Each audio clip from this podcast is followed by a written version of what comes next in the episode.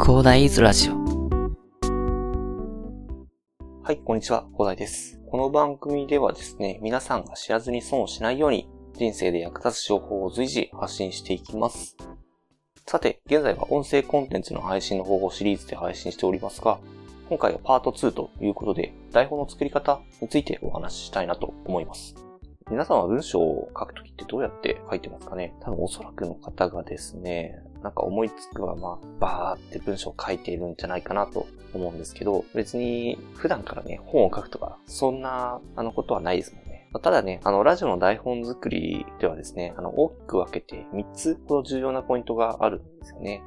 まず1個目が、全部一言一句喋ることを書かないということ。次に重要なのが、相手の疑問を、話して明確にしているかっていうこと。それについて回答されているかということですね。で、3つ目がですね、型を作っているかということになります。ちょっと一つ話していきたいと思いますね。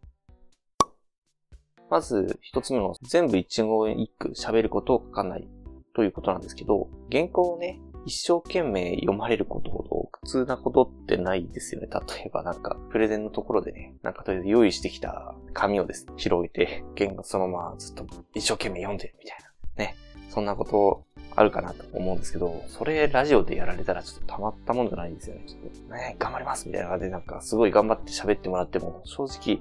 聞きたいなみたいな感じで、人間味がないんですよね。それで、ちょっとラジオでね、原稿一本一句、ちょっと一生懸命喋るのっていうのは、あんまり避けた方がいいかなというところがありますね。で、次に重要なのがですね、相手の疑問をですね、話してですね、明確にして、で、その疑問を解決しているかということなんですけど、あなたの目指しているコンテンツが、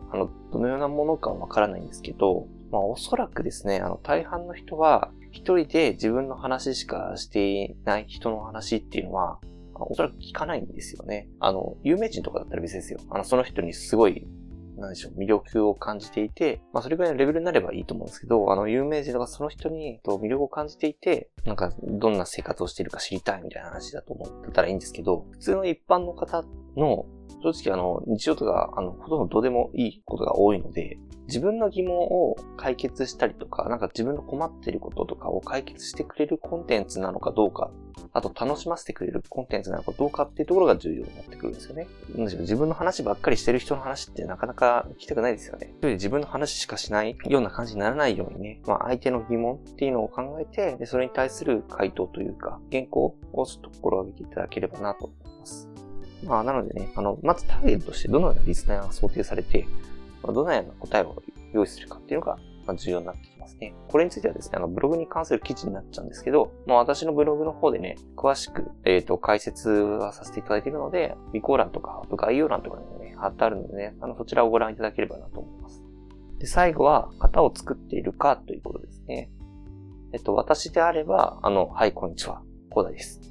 この番組ではですね、皆さんが知らずに損をしないように人生で役立つ情報を随時発信していきます。というような挨拶が始まって、そんな感じの終わりの挨拶みたいなこともあるんですけど、人それぞれにあったね、型というのが必要になるんですよね。なぜ型が必要なのかということなんですけど、型がないっていうのは、ベンチマークがないということと同じなんですよね。何でしょう、それをやったことで何が問題だったのかがはっきりしないんですよね、型がないと。今後ね、その成長していくためというか、クオリティを上げていくためにですね、基準が不明確になってしまうのはですね、ちょっとまずいんですよね。この方はですね、ことあるごとに改善してブラッシュアップしていく必要があるんですね。私もちょこちょこ変えてるので、毎回ちょっと変えるようにはさせていただいてるんですけど、そうすることでね、リスナーさんの反応を見て対策が出るようになると、型があることでね、そういうことがあるのでね、ぜひ型を作っていただきたいなと思います。で、取り急ぎね、ざっくり説明させていただきました。細かい内容とか、まだまだあるんですけども、それを話してるとちょっとキリがないなと、気づいたので、今後ね、教材の形とかね、まとめさせていただいて、書籍とかまとめようかなと考えています。どうしてもね、音声だけじゃカバーできなかったりする部分もあるんでね、操作方法とかね、そこら辺とか、ちょっと厳しい部分があったりする。で、その文章の書き方というか、ブログを紹介させていただいてるんですけど、それのラジオバージョンをどうやってやったらいいかとかね、そこら辺ちょっとテキストで書かないと厳しそうだったのでね、今後ね、まとめていこうかなと思っています。ただね、今日お伝えした内容を意識すれば、台本がよくわからなくて、一人よがりの話になったりすることを防いでですね、とりあえず気持ちよく話して、で相手も気持ちよく聞いてもらえるような原稿作成の土台がついたかなと思います。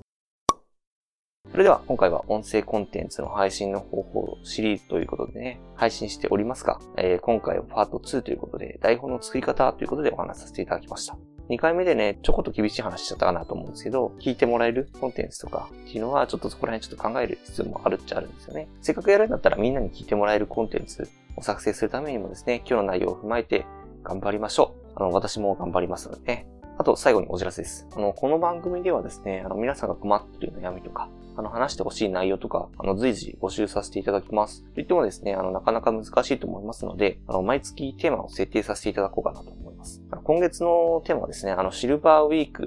についてということでテーマを設定させていただこうかなと思います。もうお盆も終わっちゃいますからね。なんかツイッターの DM とかでね、どしどし送ってください。私のツイッターのリンク、概要欄にまた貼ってありますので、そちらから、